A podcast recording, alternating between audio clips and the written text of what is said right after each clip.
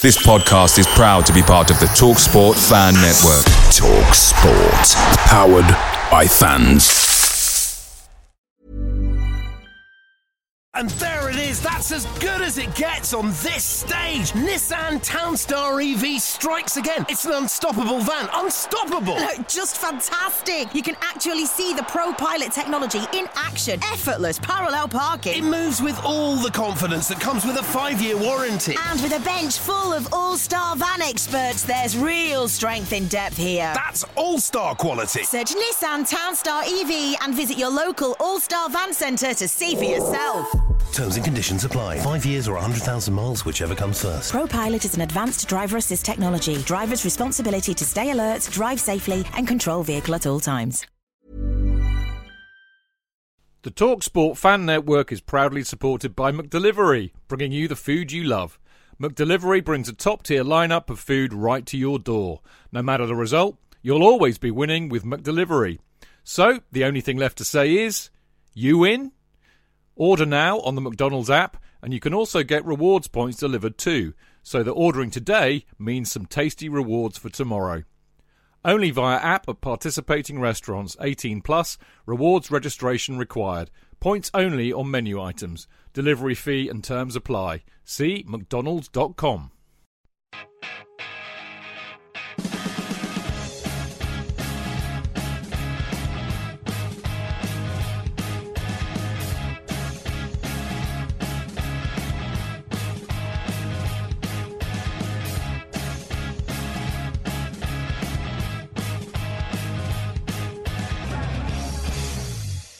Welcome to the Chelsea Fancast, the Friday night preview show with me, Stanford Chidge, of course. And uh, and also a gentleman, yes, definitely a gentleman, Mister Jonathan oh, Kidd.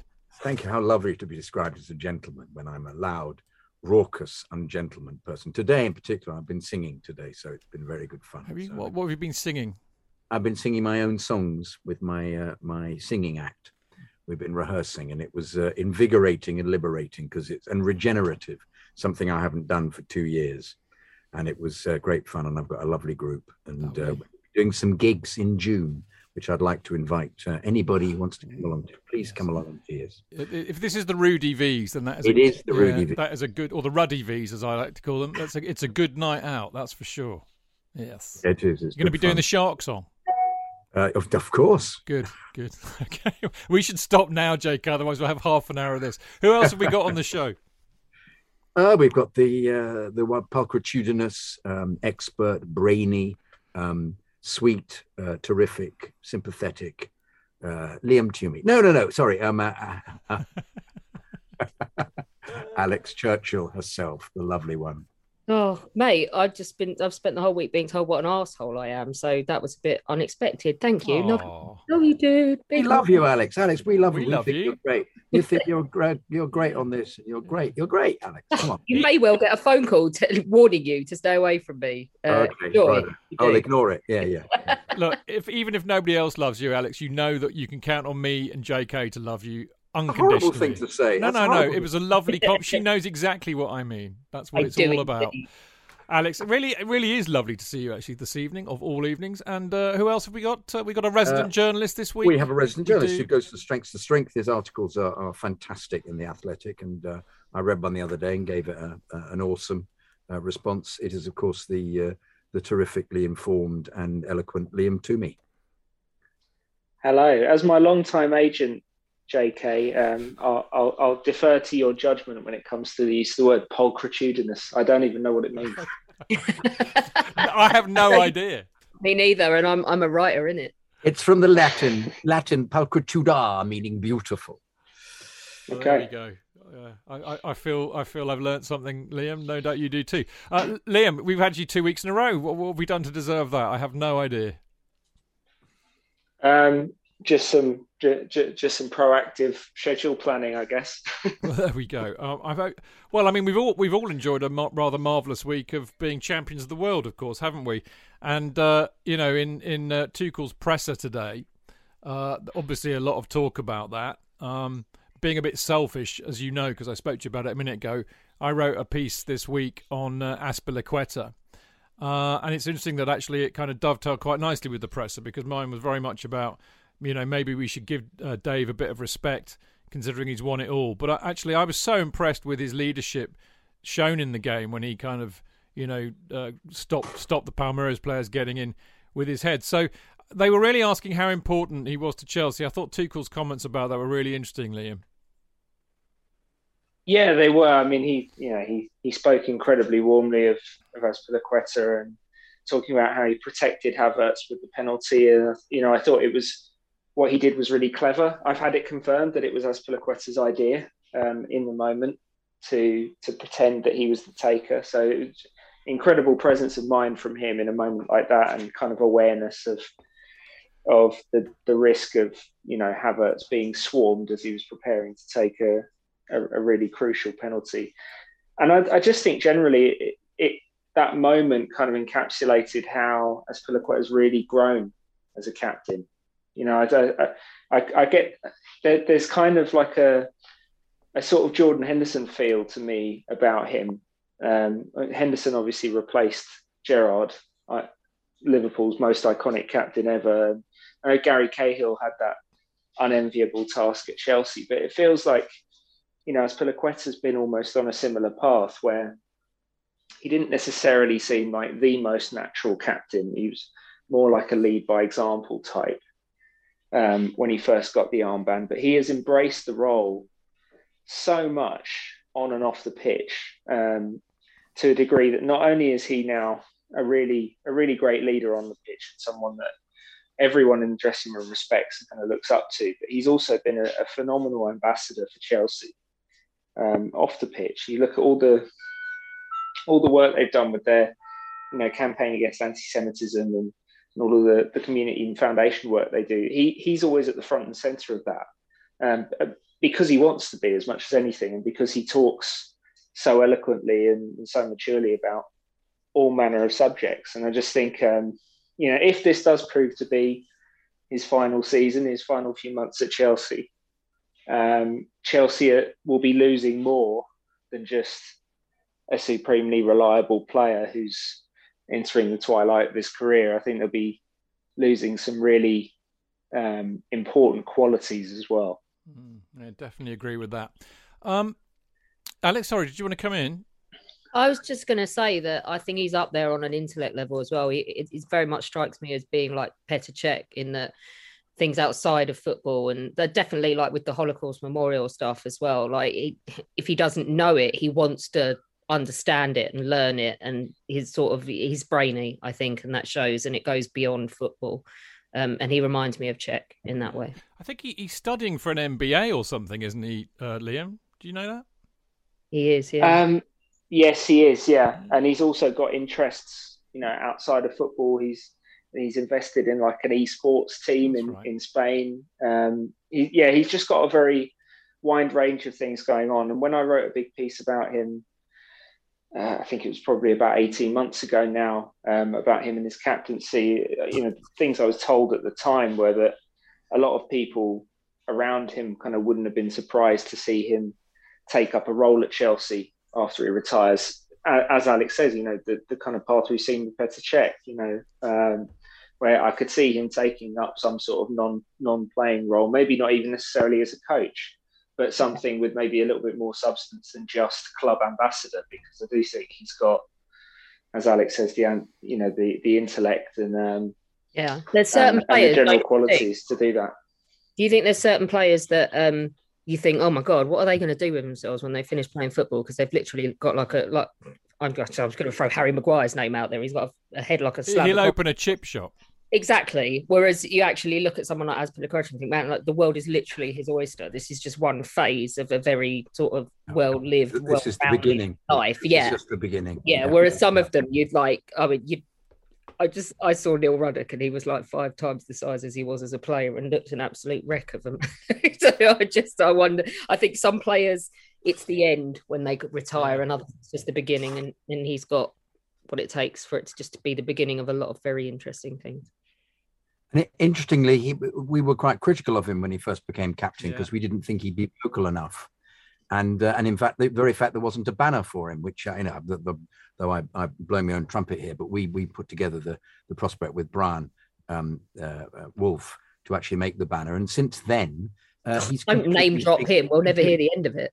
You'll never hear the end of it. I know, but uh, but no, he's he's actually wants to change the banner because he feels the banner doesn't reflect the, the success that he's had. It it ought to be either just his back, or in each instance he's holding the the uh, the Champions League trophy. Yeah. And uh, I just think the last year he's completely just come to the fore. It's been a magnificent ascent to uh, um, to a great to, to to greatly to be on a pedestal, and I think hugely uh, uh, hugely deserved. And also, but bizarrely, you wonder whether we, he would have played as much had um, Reece James uh, not been injured. And uh, it, and he's he's he's been a worthy, well not worthy. He's he's he's had to play uh, at a, at a at a hugely high level over the last few matches and has been uh, immaculate. So, you know, completely hats off to him. And, and and obviously the influence he has is you don't need to be as as massively vocal on the pitch as we almost believe.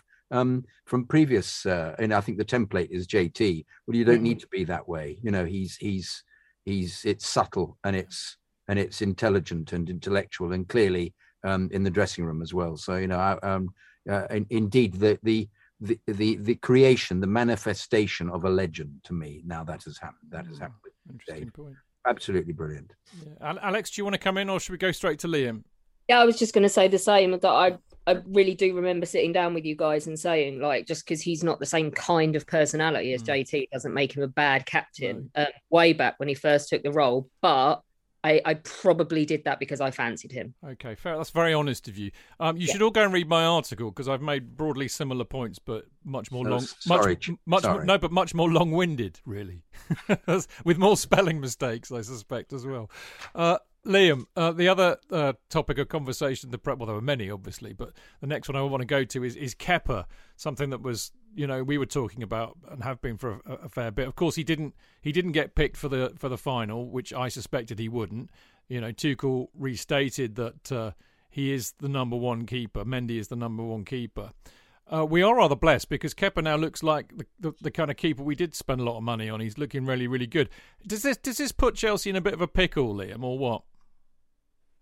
Yeah, it does. um, I, I think it's a really, really difficult situation now um, because you have Mendy really sort of peaking in his career, um, you know, bit, bit, being a hugely reliable goalkeeper for the European champions, also leading Senegal to the Africa Cup of Nations. He's had a fantastic two two years. Um, And as you say, I think, you know, Kepa, if you just looked at him in isolation and you weren't considering what was paid for him and, and what he went through and during Lampard's time, you would say, yeah, you, you'd have no problem with this guy being the number one goalkeeper for just about any team in Europe. You know, he's not he's not making terrible mistakes. There's still the maybe the occasional shot that, that people might look at and go, well, Mendy might save that just by virtue of being bigger, but he's making excellent saves. Um, his distribution looks a lot more solid. He just looks a lot more confident, comfortable within himself. But he's playing like a number one goalkeeper at a club where he is no longer the number one and he has no clear path to becoming the number one again. Um, and, you know, we had the very credible reports over the last week or two that, you know, Chelsea would listen to offers for him Um, this summer, regardless of his upturn in form. To a certain extent, I think that's kind of irrelevant because I think they would have listened to offers for him for a long time. Um, it doesn't change the fact that, you know, what kind of offer would it take for Chelsea to accept? Because um, they're, they're obviously not going to get anything like the seventy-one million pounds they paid for him. He was vastly, he was vastly overpriced on the day he was signed. Uh, never mind what's happened since. So what price would it take for to be acceptable to Chelsea? And w- what club, uh, A, is in need of a starting goalkeeper and B, uh, is prepared to match, you know, Chelsea money, Chelsea first team money. I just think the market forces are all, they're all stacked against um, Chelsea finding an acceptable deal to to let Kepa go. And yet there is no clear path for him to be the number one. This it's not sustainable to have a guy on his on his contract as your number two goalkeeper, as well as he's playing, and you know, as much as a as much of a luxury as it is to be able to bring him on for a penalty shootout and have him save two or three kicks. I just don't, it's not a sustainable long-term situation, but I don't really see how Chelsea get out of it. Mm, interesting. Alex? I was just going to say that for all our smuggery about the fact that we constantly have this problem with goalkeepers, do you not think it's just evened out by our perennial ability to break every striker we sign? He was humble, man. I actually think he's better on the ball uh, than Mendy is. I think he's better dealing with um, the ball being passed to him and finding players. Um, I thought I think he's been brilliant, actually, the last few weeks. Absolutely brilliant. And uh, um, because we had the sight of uh, of, um, of Mendy um, uh, having a bit of panic and kicking the ball out again, which he seems to do a couple of times when something has gone wrong in defence. Which is just something. I'm being immensely critical here because I think they're both um, they're both terrific. And Mendy is clearly one of the best goalkeepers in the world.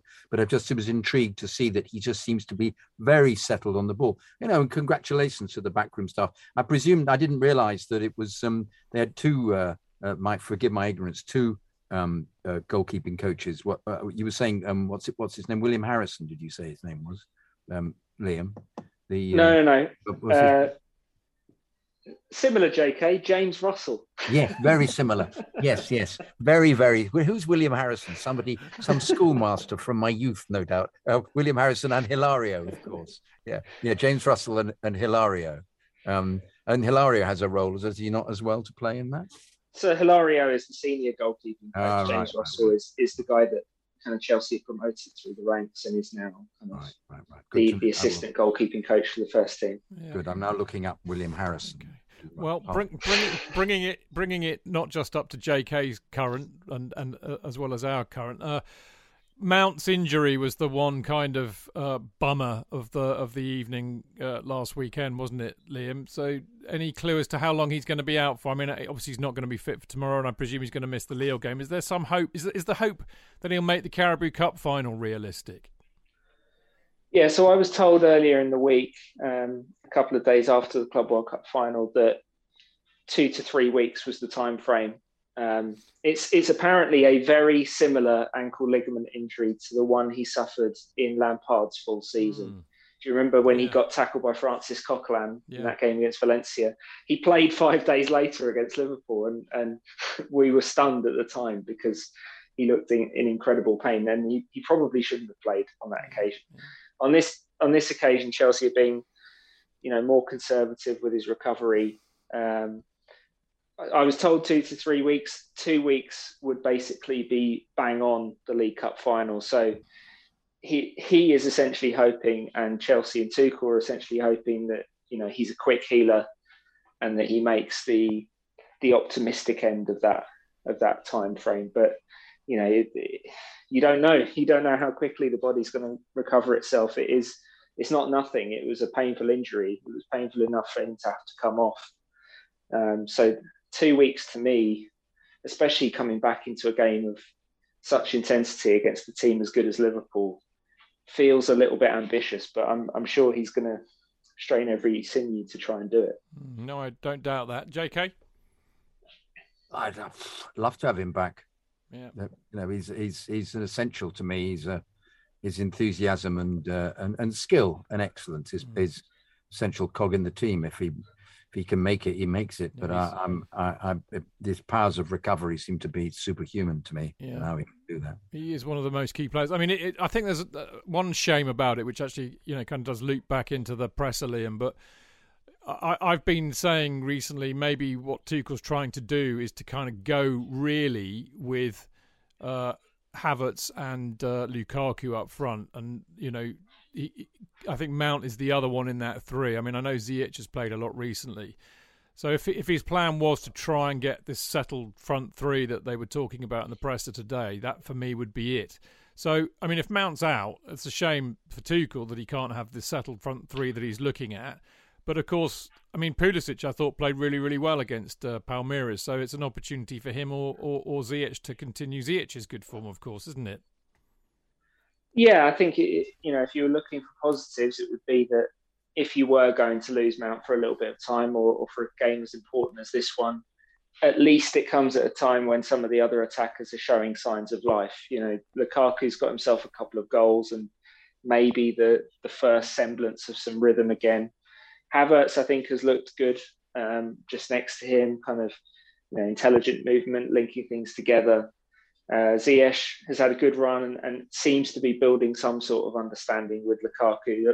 My, my impression of Tuchel's thinking was that if he was going to play a back four, Um, he would very much want to play Ziyech, you know, that, that sort of four two two two, um, probably Ziyech off the right and someone like Mount or Hudson-Odoi off the left with, with Havertz and Lukaku up front. If it's a back three, I think he feels that Ziyech isn't quite as suited to a front three in that system.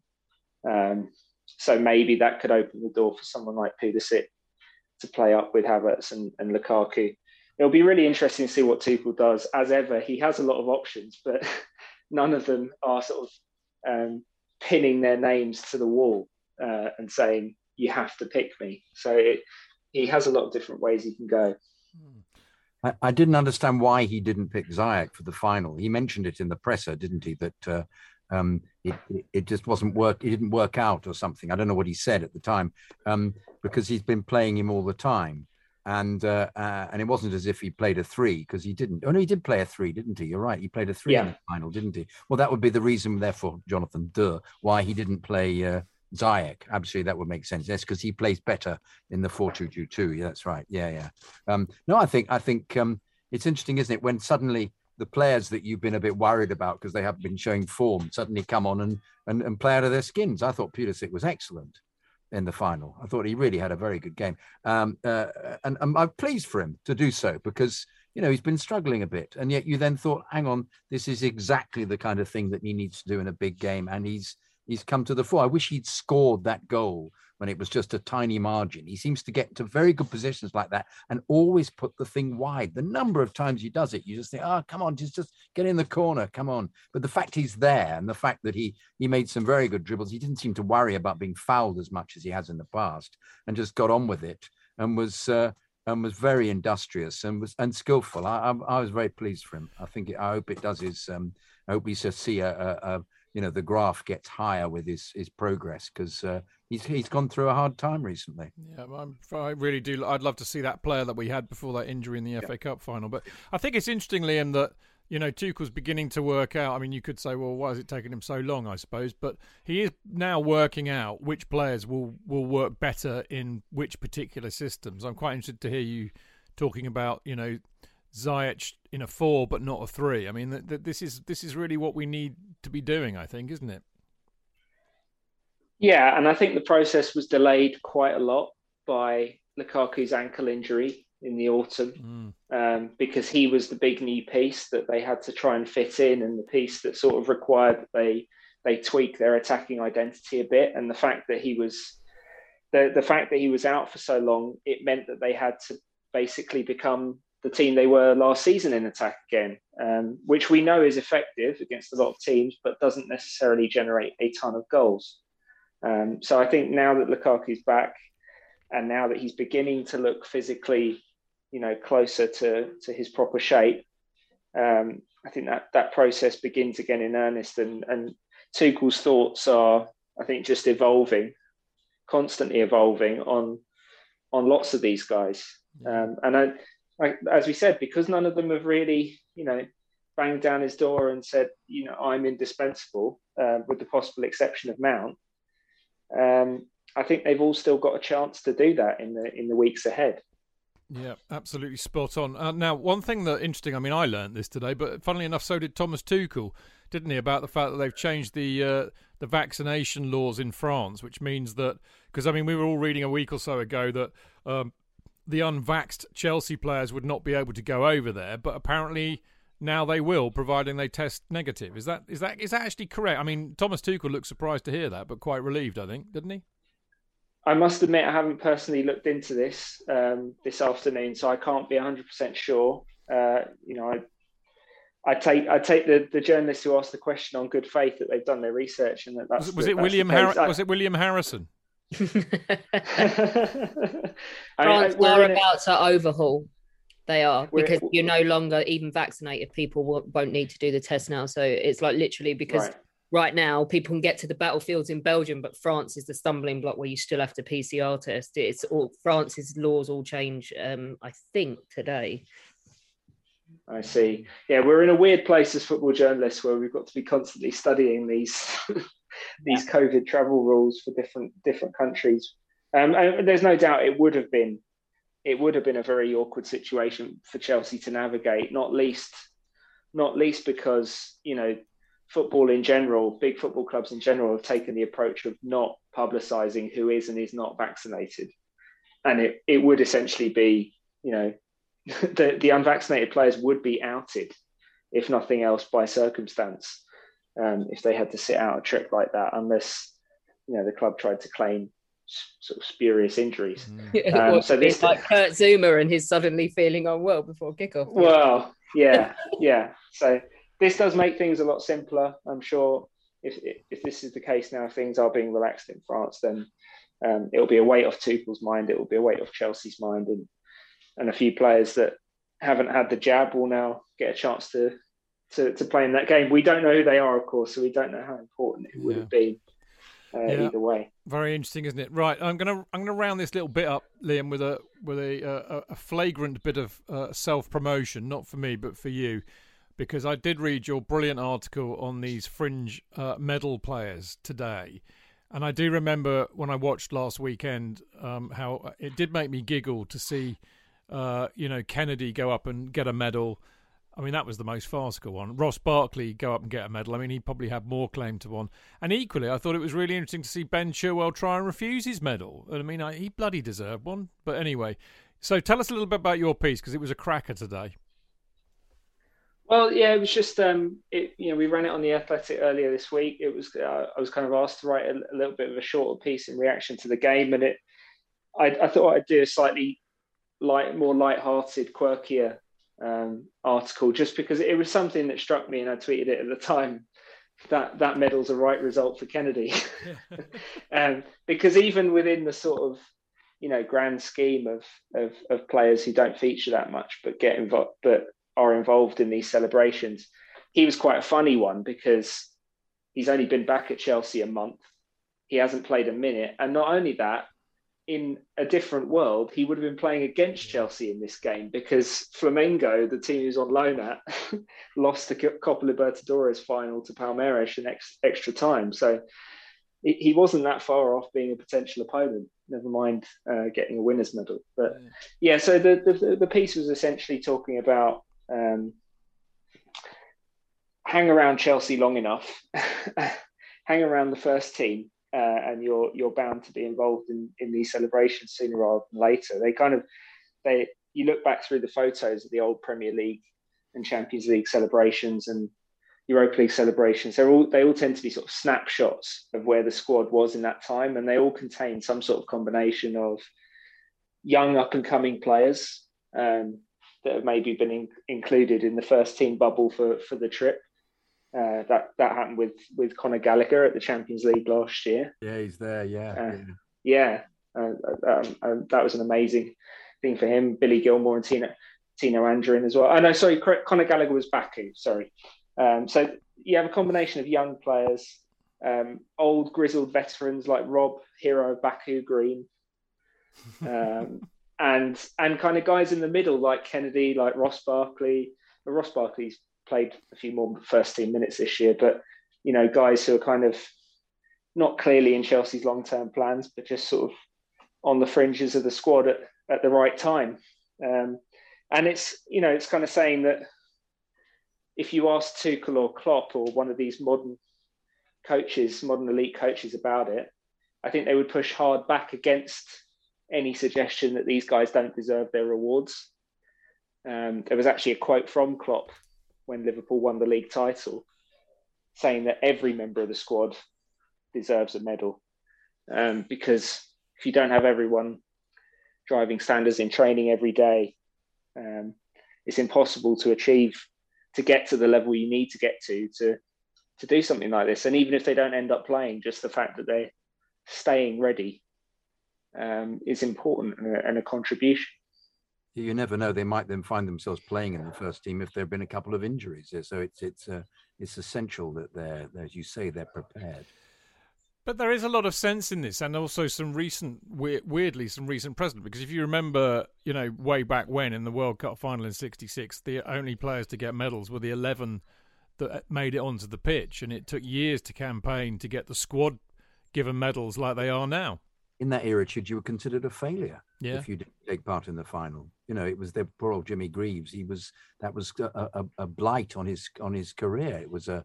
a low point for him, which he never, from, from an international point of view, he never recovered from, no. despite having a completely wonderful career in every other aspect. Yeah. Whereas now, well, and, if he was injured, he'd be part of the squad, you know?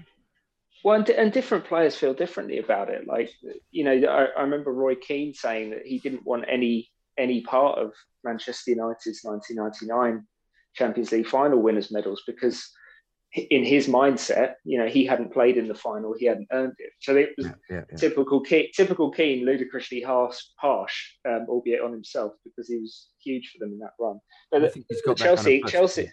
Sorry. No, yeah, no, no. And a Chelsea example, which I, I used in the article, was Lukaku in twenty twelve. You can see him in the back of the pictures in Munich, um, kind of looking a little bit sheepish, like he doesn't really know what to do, and and. He was he was annoyed at the time that he wasn't getting any first team opportunities at Chelsea, um, and said so afterwards, and said that, you know, he he was offered the trophy in the back of the bus and turned it down because he's, I didn't feel like I was part of it at all. And you know, some players are happy to revel in the moment and enjoy it, and I think that's a very healthy mindset. And some players just don't feel they can because the the attitude that's got them that far is the same one that's telling them, no, you have to be an important player on a team, not just part of a squad. Um, so it, it just depends on the individuals, really. Yeah. The one that annoyed me was, um, was it Quadrado? Was it him who plays for Juventus? Was it, what's his name? Quadrado, yeah. Quadrado, who was um, in the team bus, having, having uh, whenever he'd come on, he'd been completely useless.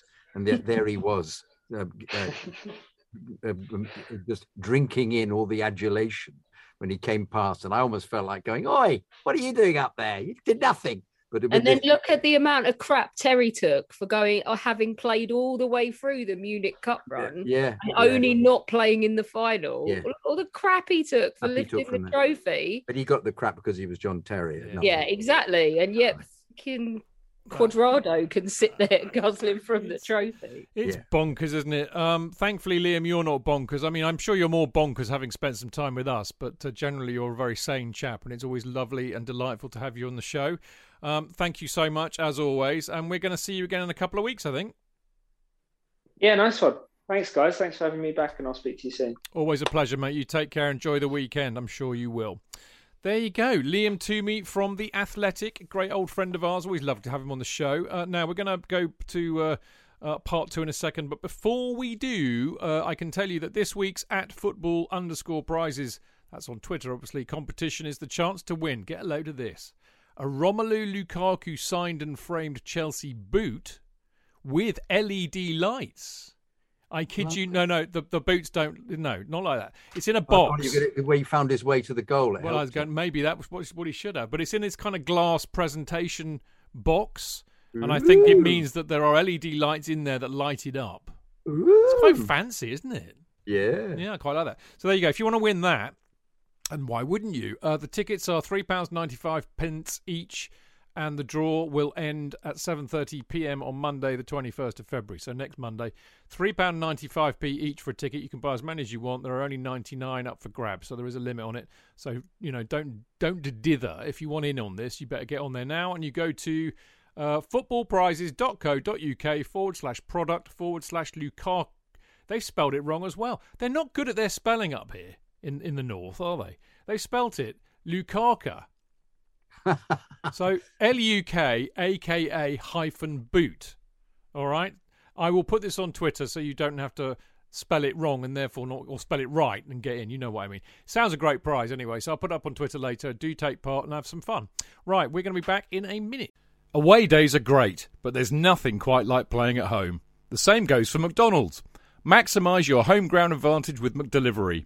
You in? Order now on the McDonald's app. At participating restaurants, eighteen plus, serving times, delivery fee and terms apply. See mcdonalds dot com. Chidge. J K. In all the years you've been following Chelsea, you hardly ever miss a match, home or away. But how would you feel if you couldn't be there and it's not on T V? Oh, Chidge, I'd be bereft. Inconsolable. The thought of missing my beloved Blue Boys live. It's all too much. I know, J K, I know. It's all a bit too much, isn't it? Yes. Well, panic not. NordVPN have come to the rescue. They have? Yep. NordVPN allows us to watch any match, even if it's not on live T V here. They do? Yeah, they do. With just one click, they switch your virtual location to a country which is showing the match, and they act as your cyber bodyguard whilst online, protecting your personal data and sensitive info like card details and passwords. Oh, wow. Great. Uh, but yeah, I bet that'll cost me a fortune. Actually, J K, it's only the price of a cup of coffee per month, and you can use your account across six devices. It's a bargain, J K. And best of all, no more tears for you. Oh, thank you. Thank you, NordVPN. I'm so happy. I could cry. Where do I sign up, Chidge? Well, to get the best discount off your NordVPN plan, go to nordvpn.com forward slash Chelsea Fancast. There's no risk with Nord's thirty-day money-back guarantee, and you'll help support the Chelsea Fancast. The link is in the podcast episode description box. Real fans, real opinions. I'm Jason Cundy, and you're listening to Chidge and the Boys on the Chelsea Football Fancast. Total nutters and proper Chelsea. football fancast dot com.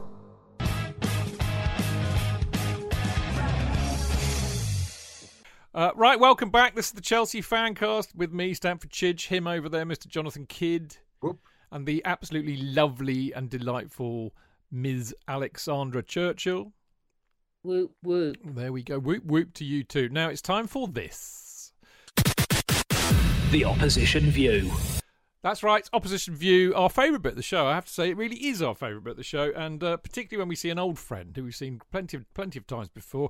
We've got the lovely Chris Hambling from Back of the Nest. How are you, dear boy? Oh, as you know, wonderful, full of the uh, the joys of the season, and uh, not in any way suffering with a cold, but really glad to be back on here and uh, to see your wonderful faces. It's uh, always a pleasure. That's very kind. Very, it's very kind, isn't it? We don't normally get that response on Opposition View, but there you go.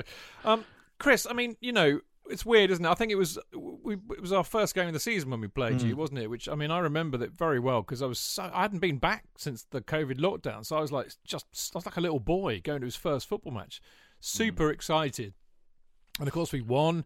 And Chalobah scored, which was great. But, you, I mean, you know, there was all the talk beforehand of Vieira's come in, he's going to be really brilliant. And and you looked, as a side, well out of your depth uh, mm. in that match. And, and I was thinking, well, maybe Palace might go down this season. But after yeah. you got us out of the way, you started playing really, really well. You know, Conor Gallagher, you know, who we all thought was good, looks even better than good. And Palace are looking, oh, you know, they'll be they'll do all right this season, but it's all gone a bit Pete Tong recently. I mean, I don't, I think you've you've yeah. not won in five league games. So what what's what's been responsible for that? It's an interesting one, isn't it? I mean, I did I did reflect a little bit on the on the first game of the season, and I had a look back at the the team and the system we picked, and it it did make me laugh. You know, we we turned up the first game of the season under Vieira and tried to kind of play the same way we played under Roy, which, um, you know, I think Vieira learnt so much from that Chelsea game, and that's why we, we kicked on so well after it. Gallagher, as you say, was a big plus point in that. But I think there's a couple of things. We've been found out a little bit, um, you know, in the in the last few weeks, I think, you know, in terms of the way we approach the game, the kind of dynamism from midfield. But there's also been a, you know, a few things creeping in here and there that are a little mysterious and we've seen before. If you start Jeffrey Schlupp in central midfield, you, you, in my view, you're starting yourself a player down. Um, and I think that's been a, a factor since Cheikhou Kouyaté went to, to the AFCON. Um, and I think we have struggled because that's meant that, you know, Gallagher's doing more of an all-round job in midfield. He's not getting forward as much. Um, and we're not seeing a lot of forward passing. And, you know, th- so the structure went a little bit. You know, you you miss what Zaha gives you uh, when he's not playing as well. And he takes up, you know, a lot of the opposition attention. And so a lot of that space has disappeared in the last few weeks. But under Vieira, you know, we've we've done so, so well. We've moved so quickly, you know, much quicker than we thought we would. But there are still questions that we had probably three, four weeks into the season that need answering. And those questions are, how do we get the ball in the back of the net more often? And, and what do we do about the weak areas that we what we do have?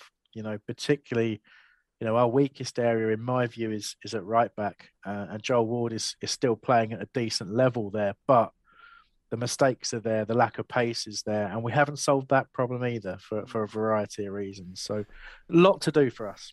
It must it must drive you up the wall. I mean, my, my two favourite Palace... I mean, I don't often have favourite Palace moments, to be brutally honest with you.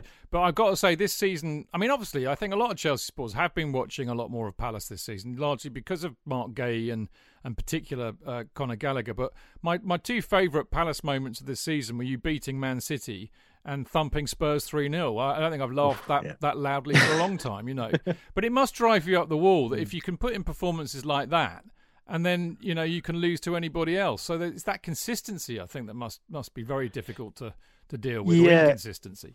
Exactly. It is, it is tough. It is tough to, to deal with, but it, it's a lot easier to deal with when you're playing, you know, on the whole, decent football. You know, that we had the same issue last time, the last few years under Hodgson, and it was hard to watch the football when you're seeing a team that's creating a lot and not necessarily putting it away and making some fairly naive mistakes. It's frustrating, but overall, the, the picture that we're looking at is so much better. Vieira has actually, you know, he really has done an incredible job to get a, a team playing possession-based football, you know, moving the ball, being confident enough to play out from the back. You know, it's cost us a few times, you know, it it has, but just give me, so, I, I will take that all day. I will take that for, you know, for the next five years being inconsistent if I never have to watch a game where we play beneath ourselves again. And, you know, as a, as a, as a tactic, that's where we were. It was tactically, everybody played beneath yourselves. And uh, that was really, really tough. Um, So, yeah, I, I'm I'm not at the point where some people are a little frustrated and are, are very much focusing on the negatives. I'm not there. Um, you know, Vieira's earned, um, a, you know, a fair crack at a whip, in my opinion. And, um, you know, I'm actually still pretty excited. I watch us and I think, God, we're, we're one, two, maybe three little tweaks away and a, a bit of investment from really pushing, you know, pushing up in that, that top ten and really starting to make an impact here, because we can turn in performances where we're out footballing very good teams. Yeah, that's very Chris, true. Is it just a problem with the strikers? Because you, it's in fact, it's our problem. The same thing, isn't yeah. it? We're, we're terrific at, um, at playing in the first two thirds of the pitch, and uh, and we can't get the ball in the net. Is it that Benteke and Zaha just aren't aren't good enough? Is that the problem? Yeah, I do, I mean, it's one of those weird things, isn't it? We, you know, I, I always pinpoint. So if you stick Benteke on the pitch, right? Benteke as a striker, you know what you need to do. You need to get the ball on his head. In, in the penalty area, right? Um, but we don't set our play up to do that when he's on the pitch. You know, you, you take him off or you start Mateta and you'll we'll be thumping crosses in left, right and centre. Second he comes on that pitch, everybody goes, all right, okay, no no need to put the ball in the box anymore. Um, but you're absolutely right. That that magical, you know, that striker, you can throw all sorts of money at it. You know, you know, you've got, you guys got Lukaku, who hasn't scored for a while, has he? But But you know, you know he's a fantastic striker when when he's well, I like, confident. I like Benteke with you know. Ball's in the right place. Benteke does well. Yeah, exactly. You know, I've always right. felt that about him. You know, wherever he's played for. Yeah. So it's um, you know, we've we've taken a bit of a punt on a couple of players. We made the, the signing of Mateta permanent, and if you told me that two months ago, I'd have laughed because you know he, there was barely a footballer there, let alone a, a Premier League footballer. And just out of nowhere, he just I think he got wind of the fact that this opportunity was passing him by, you know, and um, and he's just turned turning into um, a bit more of an all-round player. You know, he's starting to see the hold-up play. I think he's learned a bit from Benteke there, um, and he's always had a bit of flair about him as a finisher. And he's actually putting the work in now, so that could be an interesting one if he turns out. You know, if he if he can up that level, you know, twenty, thirty percent, we might actually be uh, might actually be troubling some teams. But scoring the goals, that's the hardest thing. That's that's why the strikers earn the biggest money. You pay the biggest, you know, fees for the for the players who put the ball in the back of the net. And um, yeah, we are struggling with that. Too many draws, like you've had recently. Yeah, I've liked watching Hughes in the past. Is he doing okay for you? Yeah, um, he is. I, I mean, I think people are a little confused about where, you know, where he is best suited in that midfield. He's turned in some tremendous performances, but again, another who's who's suffered a little bit by. Uh, you know, Kouyaté dropping out. Uh, Luka Milivojevic's form has just fallen, you know, beneath championship really? level. He just, right. he, you know, he's, he's got no place in that team right now, and it's a shocker. It really is. I don't know what happened, uh, but it's just, you know, he's, he's just lost whatever he had. He's he looks incredibly slow, and he, we just can't pick him right now. So, oh, wow, wow. as I say, Jeff Schlupp is is playing in the centre there, and that means Will Hughes has got a lot of work to do, and it means Conor Gallagher's got a lot of work to do, unfortunately. So we're, we're industrious and, and skillful, actually, whatever team he's played for, you know, I've just always that's been, it. Been better, better footballer than people kind of realise, I think. You know, technically, really, really good. When he came through, I think it was Derby, wasn't he? Originally started yeah. at. And, yeah. uh, he was all about being an attacking midfielder, you know, dangerous on the ball, and, and he's added tenacity to his game, and he was. Talking the other day, saying his favourite position now is that kind of anchor position where he wants to do a bit of playmaking, but also some tough tackling. And he, you know, love him to bits. So I think, you know, our best midfield three has him, Gallagher, uh, and probably James MacArthur in it at the moment. Uh, and MacArthur's you, know, you look at you look at teams and you people impress, and you think, you know, I'd like them to do well. I'm always keen if, if even in a team you don't support, and uh, and and he's a player that I've always thought was. Has put in some really good performances. You just think, oh, he's a he's a canny player. Wish him well, you know. So, Chris, I mean, you know, talking of Gallagher, I mean, obviously we we, we all want to desperately know what you think of him and, and how he's been doing this year. But uh, I mean, and I think we know the answer to that, but I want to ask you anyway. But with that in mind, I mean, how how big a miss is he going to be for you tomorrow? Oh, massive. Um, you know I, know, I know it was early days, but in that first game of the season that he played, I think you'd have seen a different Palace. He makes that much of a difference to the side. Um, again, I think people have worked us out and to a degree worked him out. So we'll see what he's really made of in terms of, of how he adapts to being, you know, watched closer. You know, his runs are being blocked off. He's he's being pushed and pushed. You know, they'll either have a player on him or they or they try and get him caught up with defensive work. So, you know, he's got to find a way to get back out of that um, and, and into the, you know, late arrivals in the box, driving runs, that kind of stuff. But when he's in full flow and he's confident, he's just fantastic to watch. You know, there isn't a weakness in that game. When you look at Conor Gallagher and you look at, you're trying to pick out what's he not so good at? There's nothing, absolutely nothing. He can do it all. You know, he he is truly a box-to-box midfielder. He will run all day. He never looks tired, ever.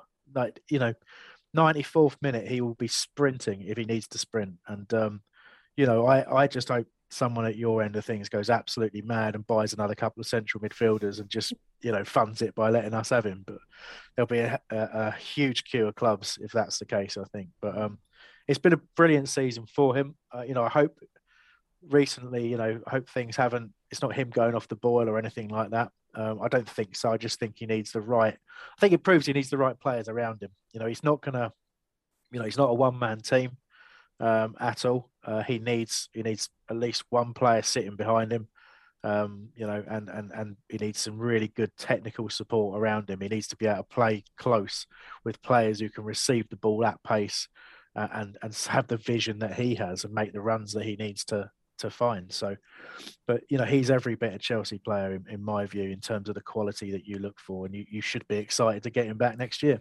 Hugely, absolutely hugely. Ooh, I mean, yeah, yeah, yeah. I mean, absolutely. I mean, I wrote an article early. I think it might have been after the City game, funnily enough. But um, you know, it's really interesting, isn't it? Because we we've been saying since Mount turned up on the scene, oh, oh, oh, you know, homegrown, blah, blah, blah, could be the successor to Frank Lampard. But Mount is not nowhere, he's just nothing like Lampard as a player different at player, all. Completely, completely different player. player. But I tell you what, I don't think Gallagher is, you know, because Frank was a proper box-to-box midfielder and basically had it all. I actually think that Gallagher's technically better, you know, I, I, because Frank wasn't the most talented player in the world. He worked harder and he made himself better. But I think Gallagher's got natural ability, but the way they score their goals, I think that, that for me is what did it. The way he puts the ball away, Frank Frank had that, and that's that's mm. You know, you can't, I mean, I know you can practice it, but that's innate, isn't it? And I think he's got it. Yeah. That's it. It's, it's a logical comparison to me as well. I said it to to a friend of mine who supports Chelsea, probably about, you know, six, seven weeks into the season. And, and I and I, I said, I, I, you know, that's your Lampard. That's, that's your Lampard replacement right there. I said the same thing you said. He's a, probably a better footballer as well. Yeah. Um, which is, you know, it, it sounds like hyperbole because of how great a player Lampard was, but it's it's really not when you see him play.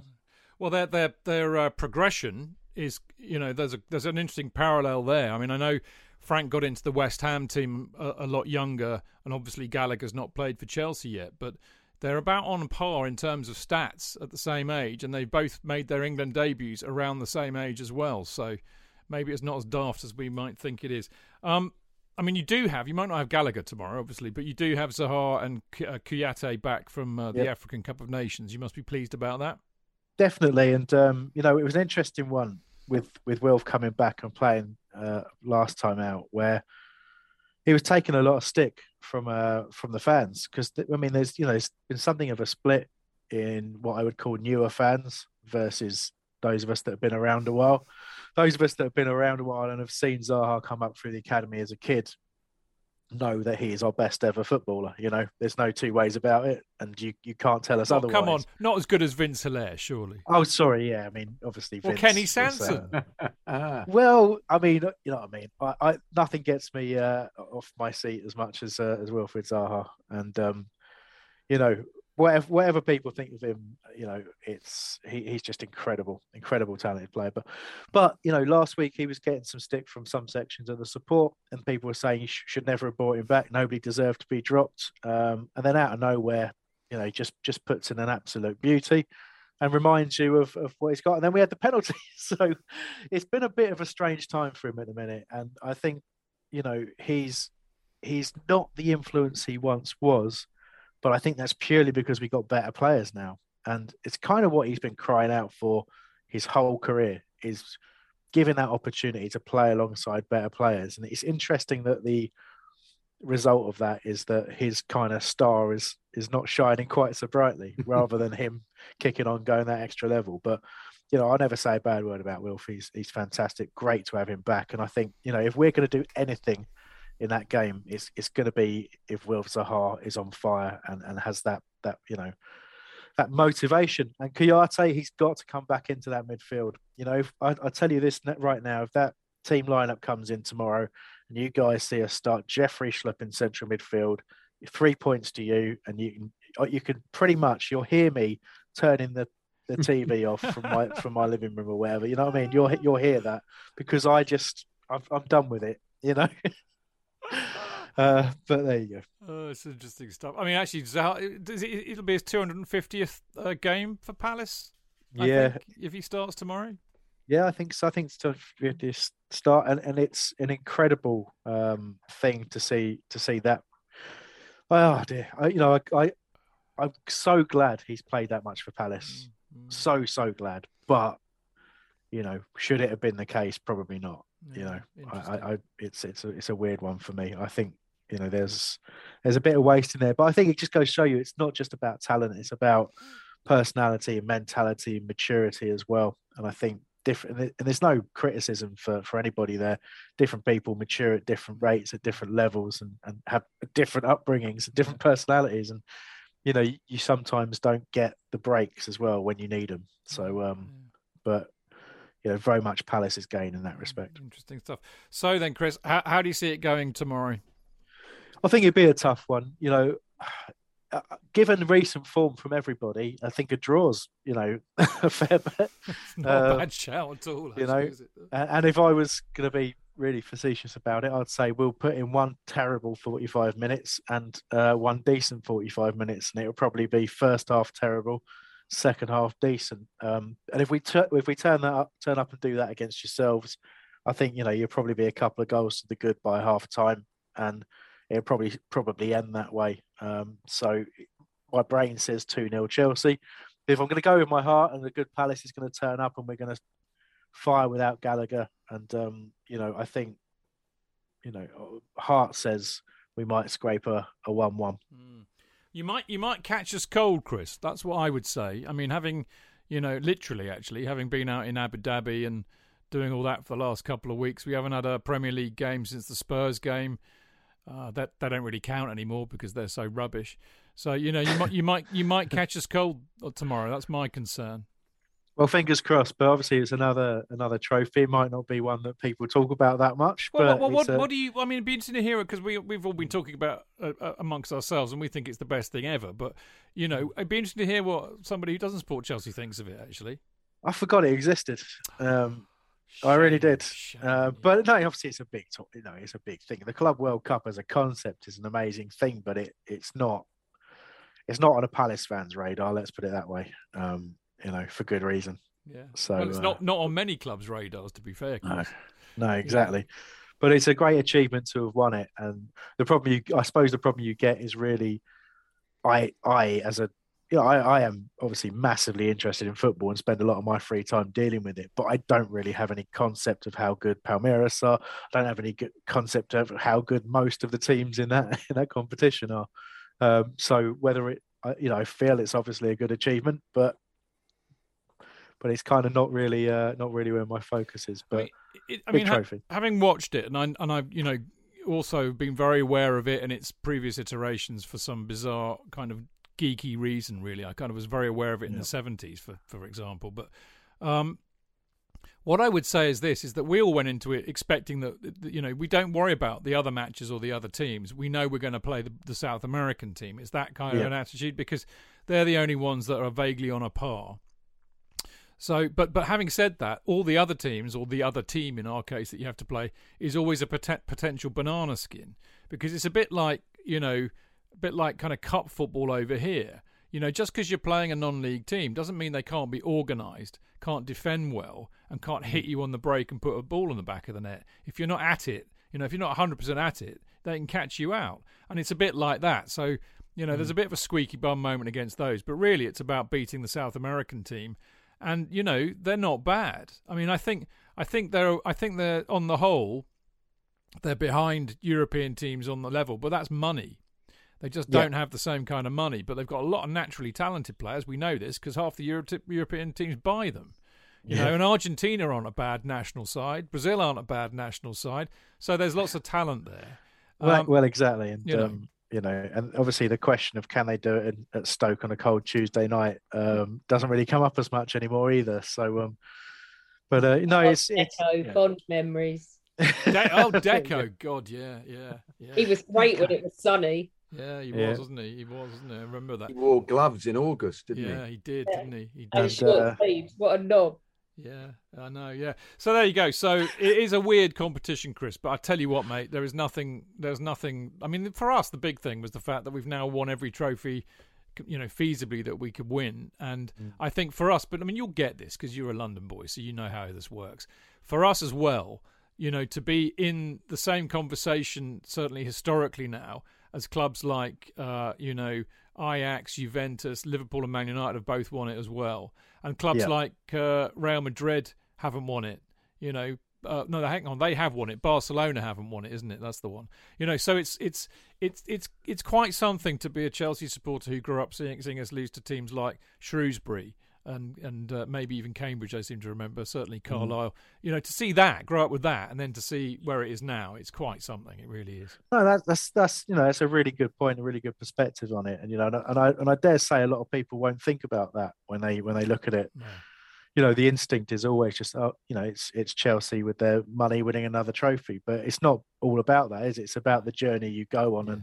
You know, a lot of teams have got a lot of money right now, um, and and you know that that no longer really holds any water. So it's um yeah, it's really great to see a, a you know an English club do as you know a, as a tremendous job as as, as Chelsea have done. Um, Very magnanimous of you, Chris, particularly when you've got a heavy cold, mate. I tell you, you get extra yeah. points for that, that's for sure. Thanks for that. um, well, look, nobody knows what's going to happen tomorrow, of course, which is the beauty of football, and anything can. I mean, if you can beat City away, mate, you can beat us at home. I mean, that's for sure. So, you know, anything could happen. Um, number one, I hope your cold gets better soon. Thank you. And uh, I look forward to seeing you back on here at some stage. I mean, unless we... Can we get you in the cup? Forgive me, I don't know, even know... You, you still in the cup? Oh, yeah. Yeah, yeah. We're going to win that one. Okay. Well, we, we might meet you year. on the way. We might have to get you back yeah, exactly. on the show. Yeah, exactly. That'd be tremendous. I'd love uh, that. It'd be a real pleasure. I'd love that. Chris, take care, mate. Lovely to see yeah. you as always. And thanks so much Great. for joining us. Great to see you all. Take care. Goodbye. There you go. Chris Hambling from the wonderful Back of the Nest, an old mate of ours. And always always lovely to talk to Chris, isn't it, J K? Yeah, he, he's, he's a warm man. You can tell that just by chatting. Sweet, warm, in, interesting man. Lovely. But they all, they, I mean, all the people we get on, they all, they all get their football, you know. They all love their football. They get their football. It's funny, you sit there listening to them and go, oh, actually, you know, I know, you know, we're we're, we're different teams, but you, you, there, you can see, you can see the common, the commonality of it, you know. We they, we all go through the same pain and the same joy. So there you go. Uh, talking of pain and joy, uh, J K, uh, there's a publication that's full of it every month, right? A publication that's full of it every yeah, month. Yeah, C F C U K. Oh, yeah, the one that you write for. Church. I do. I do actually write for them, yeah, as do you, most of the fan cars, actually. Yeah, uh, they do. You're right. Yeah, Mark Meehan, Clayton Bierman, uh, Dean Mears, of course. They all write for the for the fanzine. Who Have I forgotten anybody? And it's only a pound, Church. It's only a pound. Hurry up. Hurry up. That's right. So there you go. You, you all know where to get it. It's uh, you get it at the Fulham Broadway uh, uh, from well, you go out the Fulham Broadway tube exit, and it's uh, on one of the stalls opposite that on a match day. So you can go and get your copy there, as Jonathan said, for only a pound. Um, if it's an away match, you'll probably see Dave or many of the other sellers uh, wandering around going, hurry up, it's only a pound. And they have a bag full of them, so you can get it at an away match. And, of course, you can also subscribe. Uh, I think it's fanzine at c f c u k dot net for the email address. Uh, but it's something like, uh, you know, if you want hard copies, it's about sixteen quid a year. If it, you're abroad, it's thirty-five. In Europe, thirty-five. You, uh, rest of the world, forty-five quid. But email Dave at fanzine at c f c u k dot net and you can go and subscribe to it, and you can get it as a P D F version as well, which is even cheaper. But best thing to do is go to a match, of course. Anyway, we will be back uh, to preview the Crystal Palace and Chelsea match uh, in a very short time.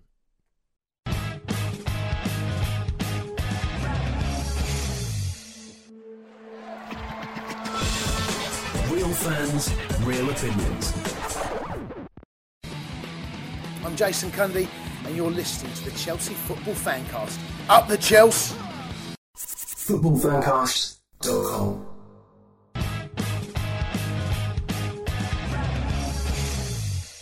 Welcome back. This is the Chelsea Fancast. I'm, of course, Stanford Chidge, and I've got the absolutely delicious Alex Churchill. Bonjour. Bonjour. Ça va? Mm. Meh. I'm Med. You, you, did, you, did you say med or meh? Yeah. Meh, and I did the shrug, the French You did shrug. do a Gaelic shrug, I'll give you that. Yeah. They uh, don't teach that on Duolingo. They don't, no, indeed. And, uh, of course, we've got the absolutely wonderful Mister Jonathan Kidd. Boff. What? Boff. Boff, what's that? It's more French. Okay, not Frank Boff. Funnily enough, that wouldn't be a good idea, would it? Well, he's, he's a bit, you know... He's, yeah. He is no more, as they say. He's, yeah, an, he's, he's an ex. Yeah, he's an ex Frank Boff.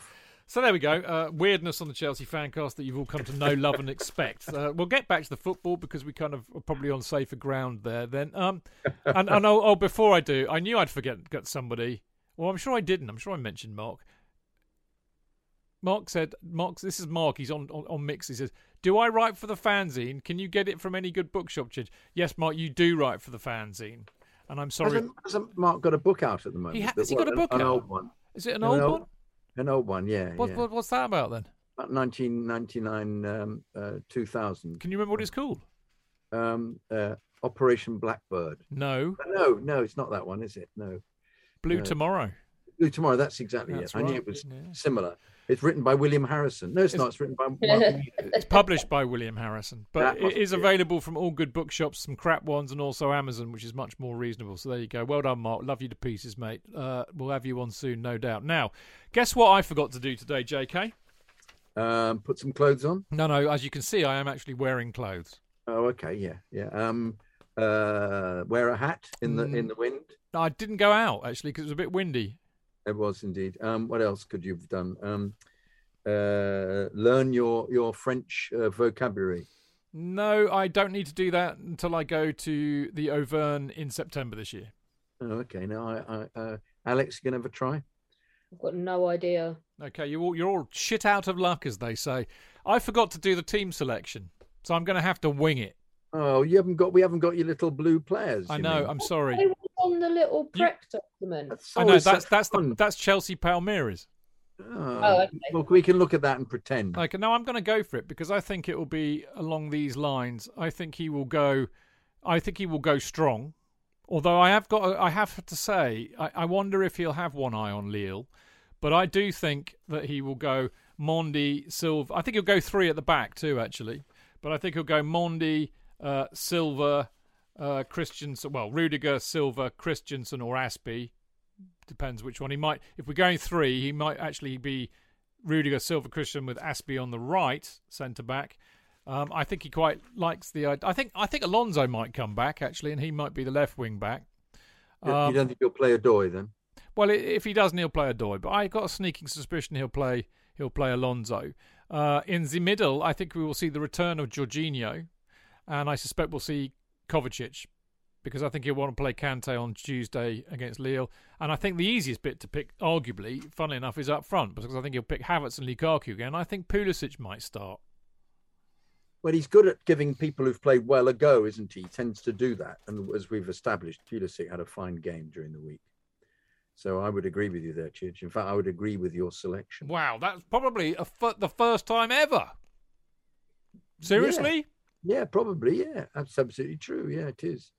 It is, absolutely, yeah. yeah. Jorginho, Kovacic, yeah. Alonso. Um, no, I actually don't. I'm going to disagree. I think okay. he'll play Odoi. I feel much com- more comfortable one, with that. The one difference, I think he'll play Odoi on the left. Okay, fair enough. What you... uh, he, he, he wasn't bad. He, he, this bizarre thing that he had during the um, the uh, Palmeiras game, as Liam kept going, Palmeiras, um, uh, of um, every time he put the ball onto his right foot, he would... Uh, he would um, Uh, kick it so it hit the corner flag the other side and, and the goal, of course, he does his weaker left foot and, and absolutely perfect cross for Lukaku. That was a fine goal, Chidge. I that know. was a proper goal, was top draw, top draw proper goal that was. I, I and you spe- suddenly thought, yes, they can do it, blimey. Yeah. yeah I mean, and I know we said this on Monday, but we all laughed with the next time he got down the ring, he immediately cut in on his right, but Um, yeah, and I, it went out for a throw. Yeah, yeah. exactly. I, I spoke. Well, no, he just played it across the park again, didn't he? Played it sideways. But uh, I spoke to Kerry about that very briefly, and he was loving it. It was a proper, proper old. We were saying proper old school goal. You know, very qu- you know, quick cross. You know, it makes such a difference if you do it with your natural foot because you gain an extra yard. It gets yeah. in there quicker, and he, yeah. and Lukaku was ready for it. And it was a brilliant header, proper old school, proper football goal. I loved it. More of that, please. Um. We know Mount's not playing, Alex, obviously. We, I, I didn't really talk to Liam about Reece James, who is not yet uh, back fit. I don't think he's actually... I think he was back in training, and then he got flu. So he's he's not going to be playing on Saturday either. Um, so are you, are you generally happy with that team, what I selected? I am. I feel like this is a, a holding game. I feel this is just a, like, let's get this one over with. I don't... I, I honestly think it'll come down to...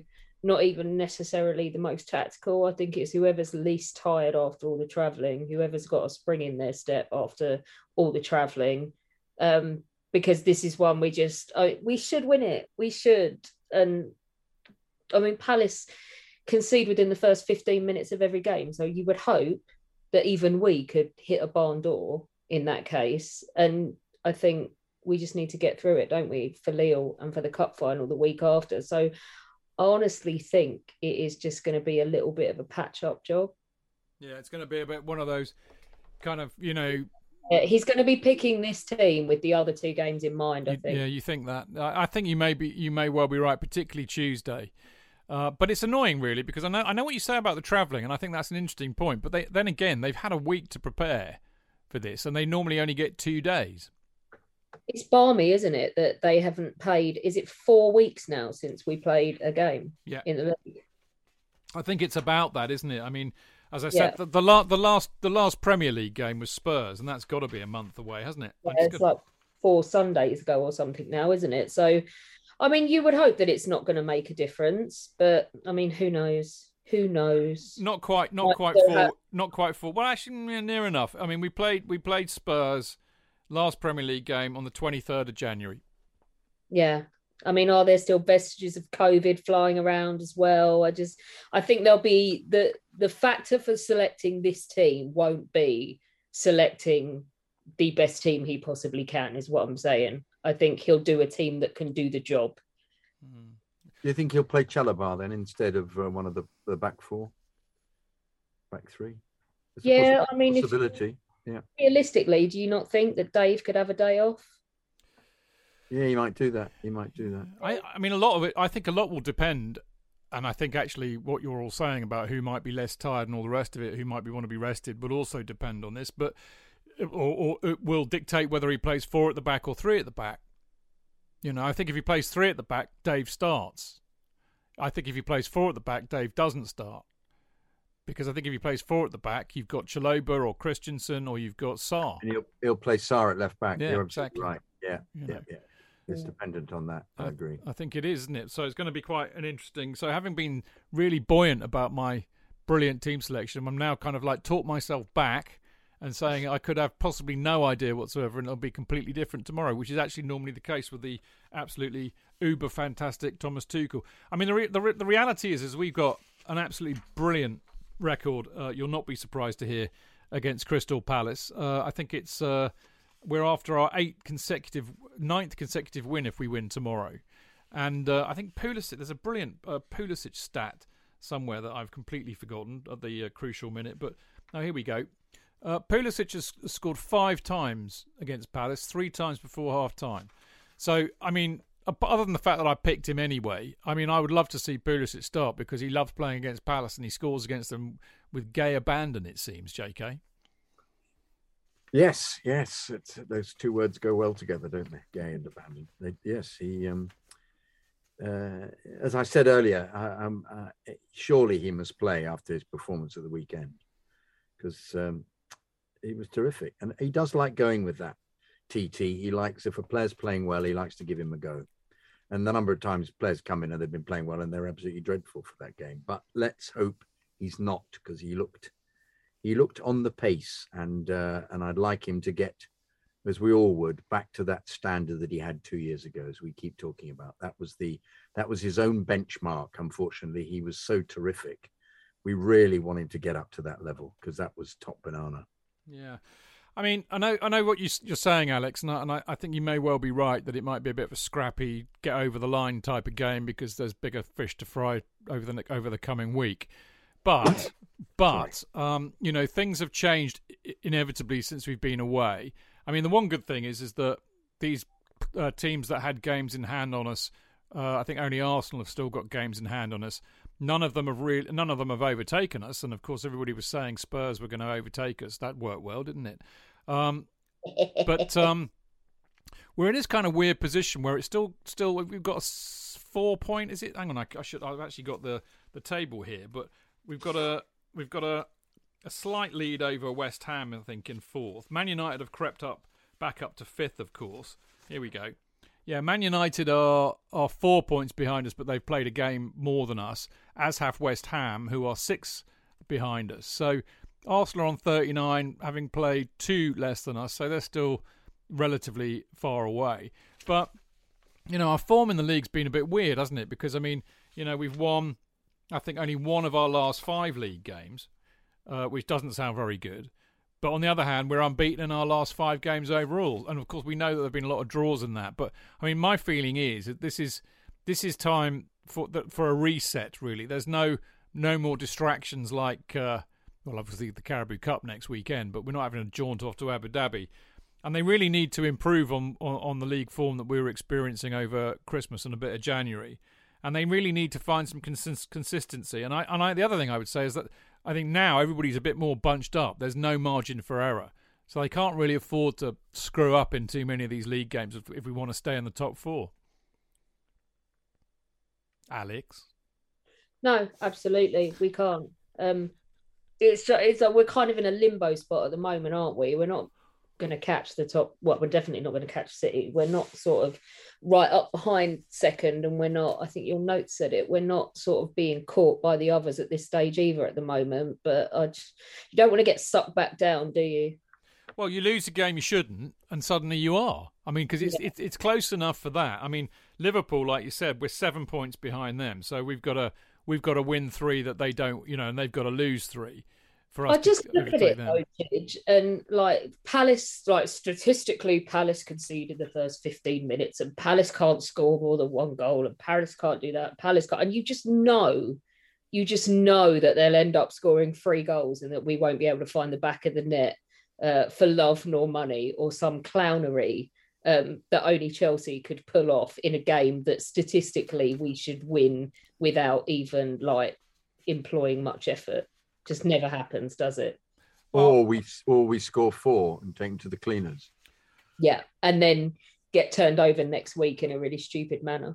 By Lille and then by... Uh, Ugh, don't say it, don't say it. No, no, don't say it. Don't say it. Sorry, playing Liverpool, yeah. Yeah, I, I mean, I don't. I know what you mean. Chelsea are always incapable of the most incredible stupidity at any given moment of time, but I, I have a little bit of... I, okay, I, I, there are some unknowns here. We don't quite know... If they over-celebrated after winning the World Cup, we don't know how much the travelling's taken out of them. We don't know how much the climate change will screw them up because it's going to be horrible weather tomorrow, as we all know. So those are factors, obviously. But I do think on the other scale, they've got they've had a week's worth of training, which they don't normally get. They normally get a couple of days. Tuchel is too good a bloody manager. I mean, you know, he'll be on that touchline kicking the shit out of them if they underperform. And we've got people we can bring on if they if the if the eleven he picks are not performing. And we have a ridiculously good record against Palace. As I said, we've won eight on the trot, you know. Um, and the other thing, I'm going to throw this stat at you. This is this is this will kill it. This is the kill or cure stat. All right. Um, well, all four English teams that competed in the uh, Club World Cup since it adopted its current format in two thousand five ended up winning their first Premier League match after returning. Oh, you fool, Chidge. Why did you say that? Because now I just, oh, now we'll go out of our way to fuck it up, won't we? I don't think so. I mean, I, I, I honestly, look, I tell you what, I'm so You're confident. Sounding like me, Alex. You're yeah. sounding like me. Yeah. At the risk of complete knobbery from a punditry perspective, it's going to go one of two ways, isn't it? We're either going to completely like naff it up, or we're going to smash them. Um, and I, I'm not going to guess which one it well, is. I, you look, sure it might just be a tepid one-one then. It might just be that, because that appears to be what happens a lot at the moment, which was we can te- completely dominate games, and Luk- Lukaku wanders around like a cement mixer. Well, yeah, but you, you see, here's the thing. You've got to also factor in a couple of other things here. Lukaku scored two goals out in Abu Dhabi. Yes. He, he, he, we, all, we both commented that when we won the thing, when we won the trophy, he looked far more part of it than he has done for weeks. So maybe... And he looked awake. He did look awake. Uh, but, you know, I said beforehand, J K, I said, you know, look, it's also a good opportunity for them to get away from everything over here and bond a little bit. So maybe yeah. maybe that's, you know, maybe he's feeling a bit more part of it now. Maybe they've forgiven him a bit. He scored two goals in two matches. He's a striker. That's going to give him some confidence, hopefully. Kai Havertz has, you know, delivered his second trophy with a goal in his very short career so far. He's going to be feeling great. And Pulisic put in a really good display and maybe feeling that he's, you know, earned his place again. And he's won another trophy. So five nil then, Chidge. Okay, I'm getting it up. Can, can I get Can I get you up to a six, J K? Can I see a six? No, just, no, just right. almost, but no. Thank you. I mean, I'm going I'm going to go... Sorry, sorry, Alex, I talked over you. Sorry. No, I was just going to say, you'll give him a nosebleed. Don't try and get him up. I will. Six. Well, I, look, I, I am feeling quite confident, actually, which, of course, is a very worrying thing for everybody I know. But and I, I've done this in the Premier League predictions as well. I've gone for three nil. I'm, I'm pretty pretty confident we're going to going to win tomorrow. So there we go. I'm going to go three nil. J K? Uh, three one. three one. All right. Alex? I'm going to go Palace scoring first, everybody shitting their pants, and us winning two one. Okay. After being very difficult. Okay, so yeah, it seems to be par for the course at the moment, though, doesn't it? So yeah, yeah, that's good. It's a very sensible prediction as well. Yeah. I think not just in terms of the scoreline, but how it might go. But I, I know I've got high hopes for tomorrow, which is always a, the death knell. So I apologise to everybody in advance for scuppering it totally. But there you go. Well, we'll find out, won't we? Sooner or later. Well, we'll find out tomorrow at about ten to five, I think, won't we? But uh, everybody who's going, you, you going to? I mean, I know you hate Crystal Palace. Uh, are you going? Oh yes, you are going. I am, but yeah, I do hate it. I, I will inevitably be stuck behind the post. It's a horror. I, I quite. I mean, it's horrible, but I quite like Palace away. I've got to be honest. You know. Well, I, I used to live just around the corner, yeah. so it, it brings me no joy whatsoever. Yeah. Fountainheath, Fountainheath. But uh, actually, if I'd known you were going, you could have. You could have. Uh, we could have put you in touch with the delightfully delicious Manon David, who's but been. Yeah. you two are smitten, aren't you? Well, I am. Jonathan's pleading the fifth on that one. He's he's agnostic, apparently. I've, I've fallen badly, but... Uh, I haven't seen a picture of her. Oh, I'll show you later, mate. Well, I've got a number. It also doesn't help that she didn't answer his email. Yeah. Uh, very dare she, No, Jake. But she only didn't answer his email after I sent her a link to his uh, fan bites. Ouch. You know. No, no, I, I don't have any ouchery. No, no, no, no. I, I thought it was, you know, I thought if you want to see how good we are, look at the fan bite, mate. If you can't understand, she's probably French. She probably didn't understand it anyway. Anyway, you completely made me lose my thread. Um, right. You're going, Alex. That I do know. J K, you're going. Obviously, I know that. Oh, yes. Oh, okay. In fact, um, my, my daughter wanted to come, but I can't get her a ticket. So it's a real shame. That's a shame. Well, enjoy it. And I'm sure you will. Bring back the three points. Uh, and uh, J K and I will be back on uh, Monday evening, back to the normal slot on a Monday evening, apart from one important fact, which I'll tell you in a minute. But uh, that's when uh, we're going to do the main Chelsea Fancast show. And guess what? We've got the return of the Smut Buddies. So Alex is going to be seeing us again, which is great news. And Tony Glover. Right now, the slight change is that it's going to be starting at eight o'clock, there or thereabouts, uh, because J K and I are going to be tarting ourselves uh, up for the B B C again at seven o'clock, aren't we, J K? We are. I'm looking forward to that. Yeah, with Aaron. Aww. Yes, indeed. Yes, I'm going to do a bit of B B C loving. B B C London, B B C Radio London. We did it before Christmas, I think, the last time we did it. So we're going to do an hour with them. You can phone up as well. So watch out on my Twitter feed on Monday, and I'll give you all the details for that. You can phone us up, have a chat with us. We'll be on with Aaron doing an hour's Chelsea talk on B B C Radio London between seven and eight, and then we'll go straight into here and do uh, and do a Chelsea Fancast. So there we go. Yeehaw. Yeehaw indeed. Um, and obviously in that, in that we're going to be talking about the Palace match, and of course we're going to be looking ahead to the Lille game on the Tuesday. So there we go. A busy, packed Monday night for us, and I can't wait already. Brilliant. Uh, Alex, oh, I mean, how delightful to see you. Always lovely to see you, and I look forward to seeing you again on Monday, and enjoy the game tomorrow. Yay, love you, dude.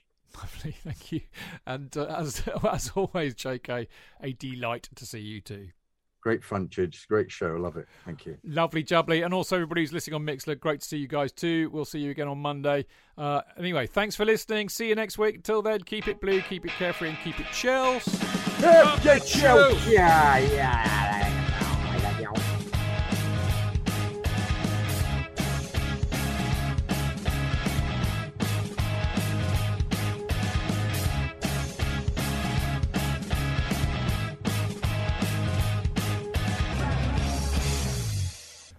It's the ninetieth minute. All your mates around. You've got your McNuggets share boxes ready to go. Your mates already got booked for double dipping, and you steal the last nugget, snatching all three points. Perfect. Order McDelivery now on the McDonald's app. You in? At participating restaurants, eighteen plus, serving times, delivery fee and terms apply. See mcdonalds dot com. And there it is, that's as good as it gets on this stage. Nissan Townstar E V strikes again. It's an unstoppable van, unstoppable. Look, just fantastic. You can actually see the ProPilot technology in action. Effortless parallel parking. It moves with all the confidence that comes with a five-year warranty. And with a bench full of all-star van experts, there's real strength in depth here. That's all-star quality. Search Nissan Townstar E V and visit your local all-star van centre to see for yourself.